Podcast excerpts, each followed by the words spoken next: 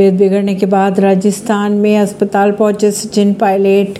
केंद्रीय नेता सचिन पायलट की तबीयत बिगड़ने के बाद मंगलवार को जयपुर के एसएमएस अस्पताल पहुँचे। खबरों के अगर माने तो पायलट के कंधे में दर्द हुआ, जिसके चलते उन्हें अस्पताल पहुँचाया गया, जहाँ डॉक्टर उनका इलाज कर रहे हैं।